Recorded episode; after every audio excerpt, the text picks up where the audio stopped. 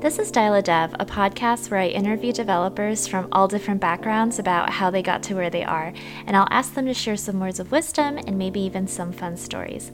I'm Linda, and on this episode, I do a deep dive into self education by talking to someone who studied petroleum and industrial engineering before getting really deep into computing. Upon learning about the frontiers of big data and seeing the data challenges firsthand at his industrial engineering job, he decided to pursue software development.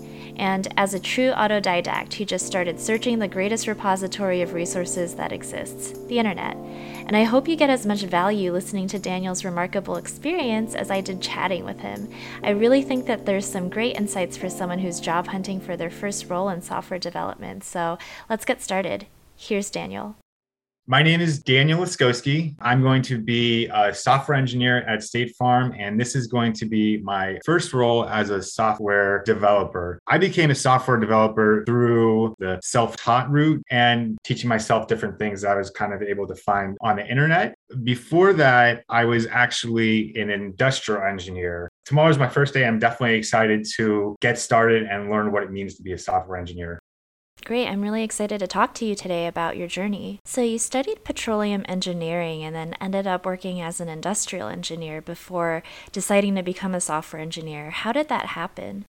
I initially thought it would be a good idea to become a petroleum engineer because it seemed like I'd be able to travel a lot. But as I kind of worked my way, you know, like, like my junior, senior year, I was kind of like having some doubts. When I graduated, there was actually a downturn in the petroleum market too. So that didn't really necessarily help my or improve my chances of getting a job. And how did you exactly make the jump from being an industrial engineer to software engineer? What really jump started your interest in becoming a software engineer?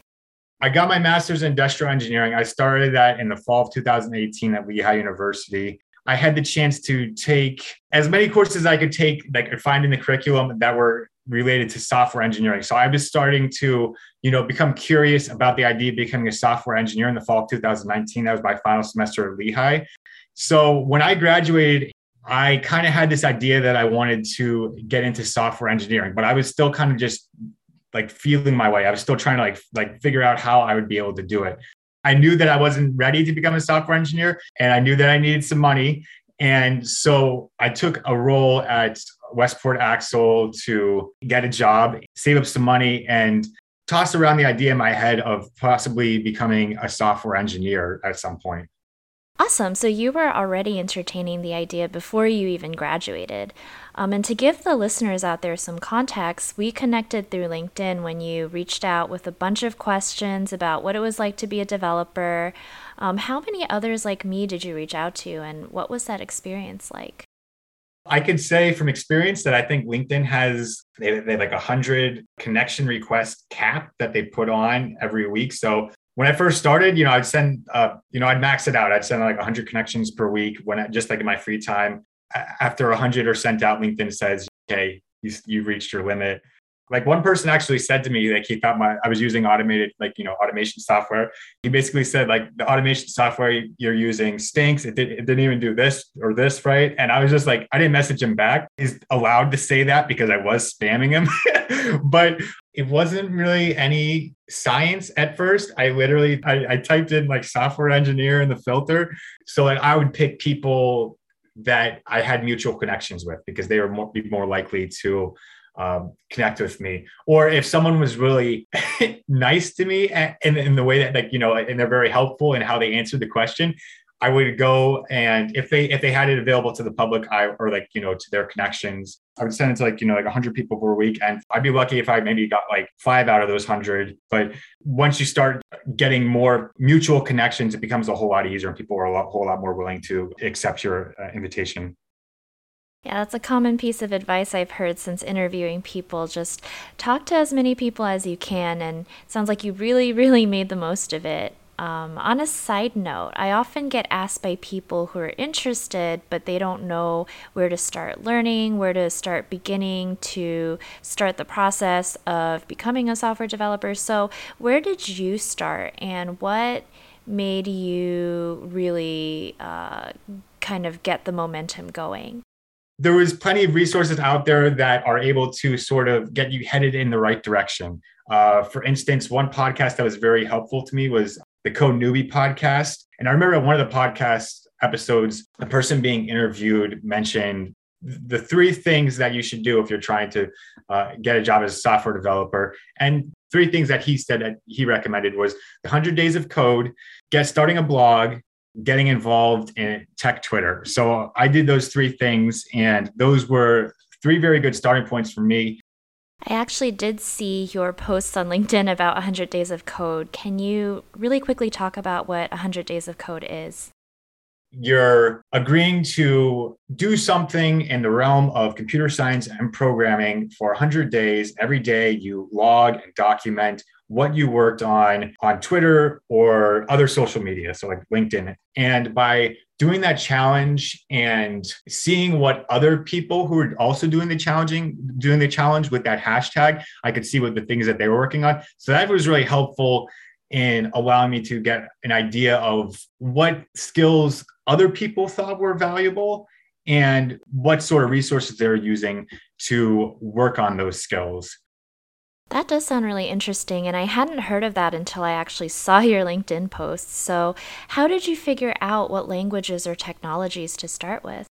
In terms of what technology and programming languages and frameworks you should focus on, I'll admit that that was pretty, pretty challenging. So, because I had taken a course on Python, I figured it'd be good for me to get into maybe doing some backend work with Django. So, I got a couple books on uh, using Django on the backend. Those books, like they were, um, the style of the books was kind of just like a code along. You know, it was kind of like, here's some code. You type the code you see in the book you type that into your editor and I'll explain what you need to do to get it set up. And I think it was the book described how to deploy using Heroku but it wasn't there just wasn't enough actual exercises involved so even though i was doing and i feel like that medium was a book but even just a lot of the courses that you're going to find on Udemy or YouTube videos, a lot of times it's just learning just doesn't really happen that way, at least for me. And I, I like from what I've read, it doesn't happen a lot that way for a lot of people. Learning needs to be much more of a dynamic process. By dynamic, that's just like a fancy word of saying that there needs to be lots of exercises, there needs to be lots of repetition. The people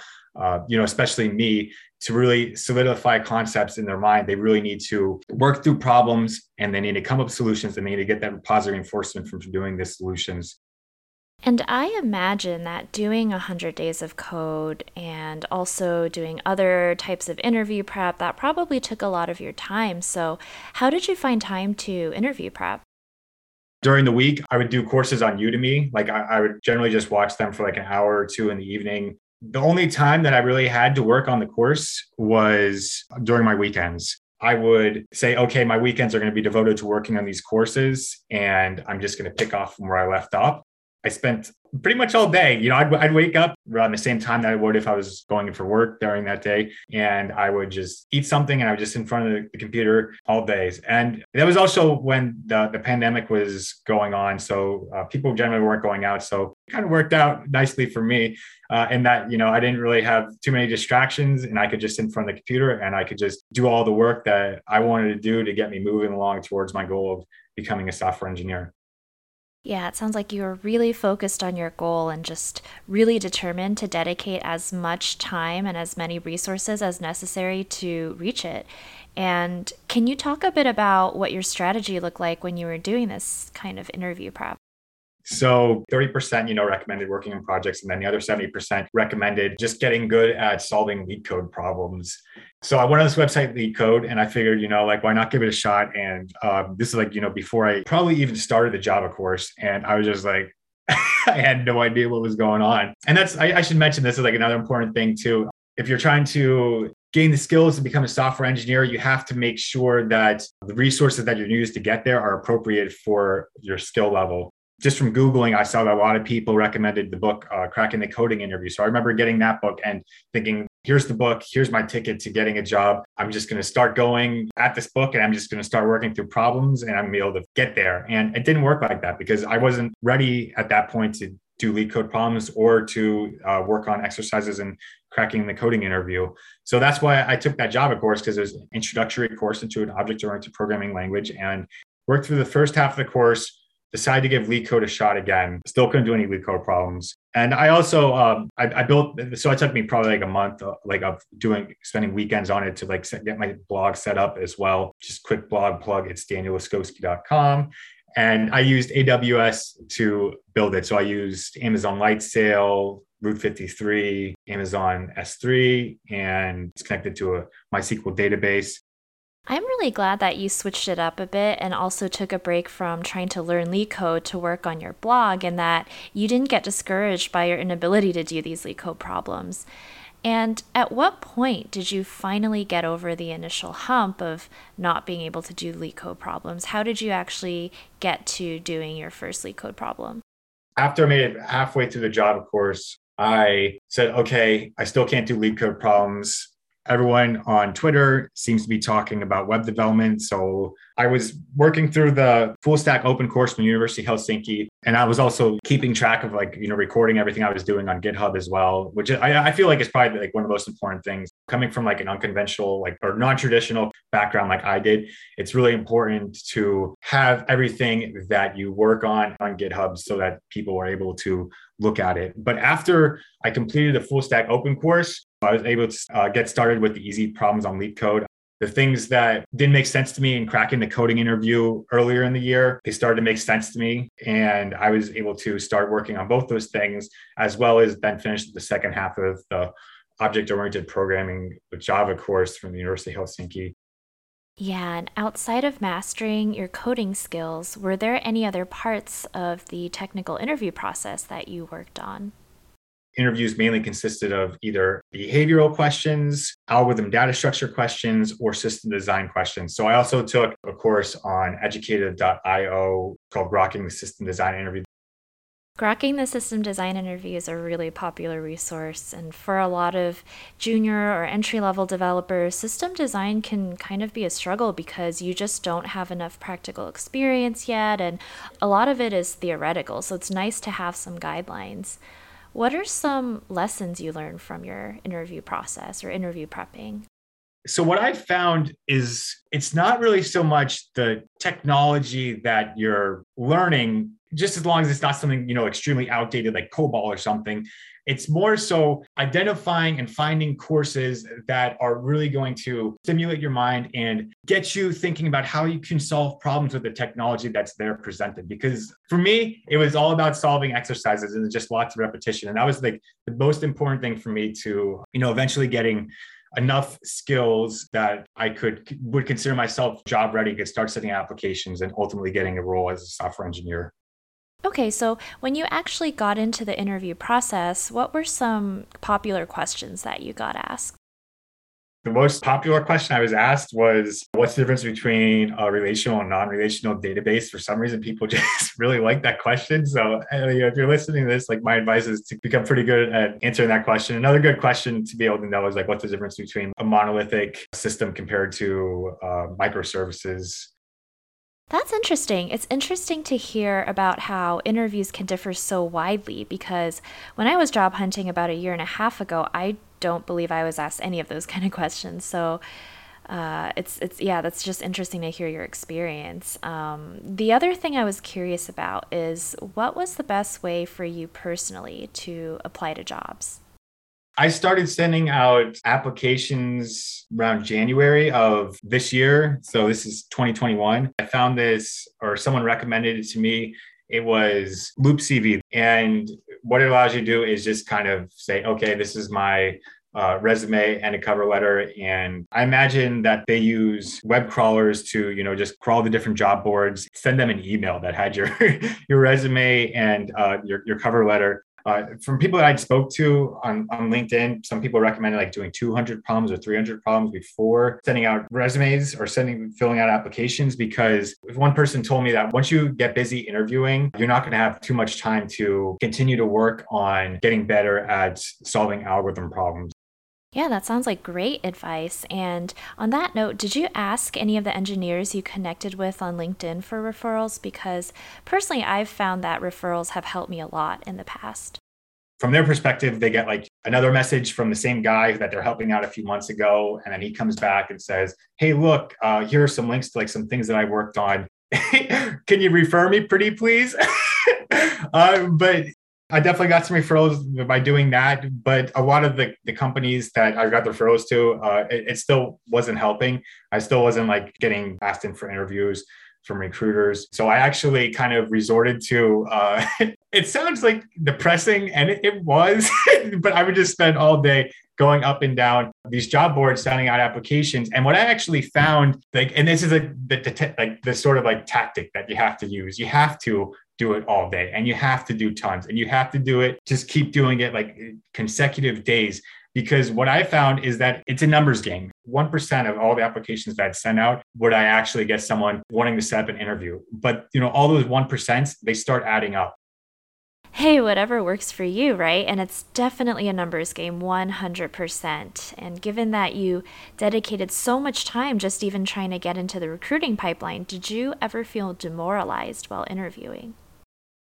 It is demoralizing. And you're going to be sitting in front of a computer all day. If you're really putting like your skin in the game and like willing to like go for like the big prize at the end it's going to be tough because you're not going to have too much time to do other things besides focusing on getting that software engineering role. Like for me i like going to the rock climbing gym. I like hiking. I stopped doing both those things and it, it was tough for me yeah, and after having done a couple of these interviews, it sounds like, you know, everybody kind of goes through this period. So when you were feeling discouraged, what was going through your head? Did you did you have a backup plan?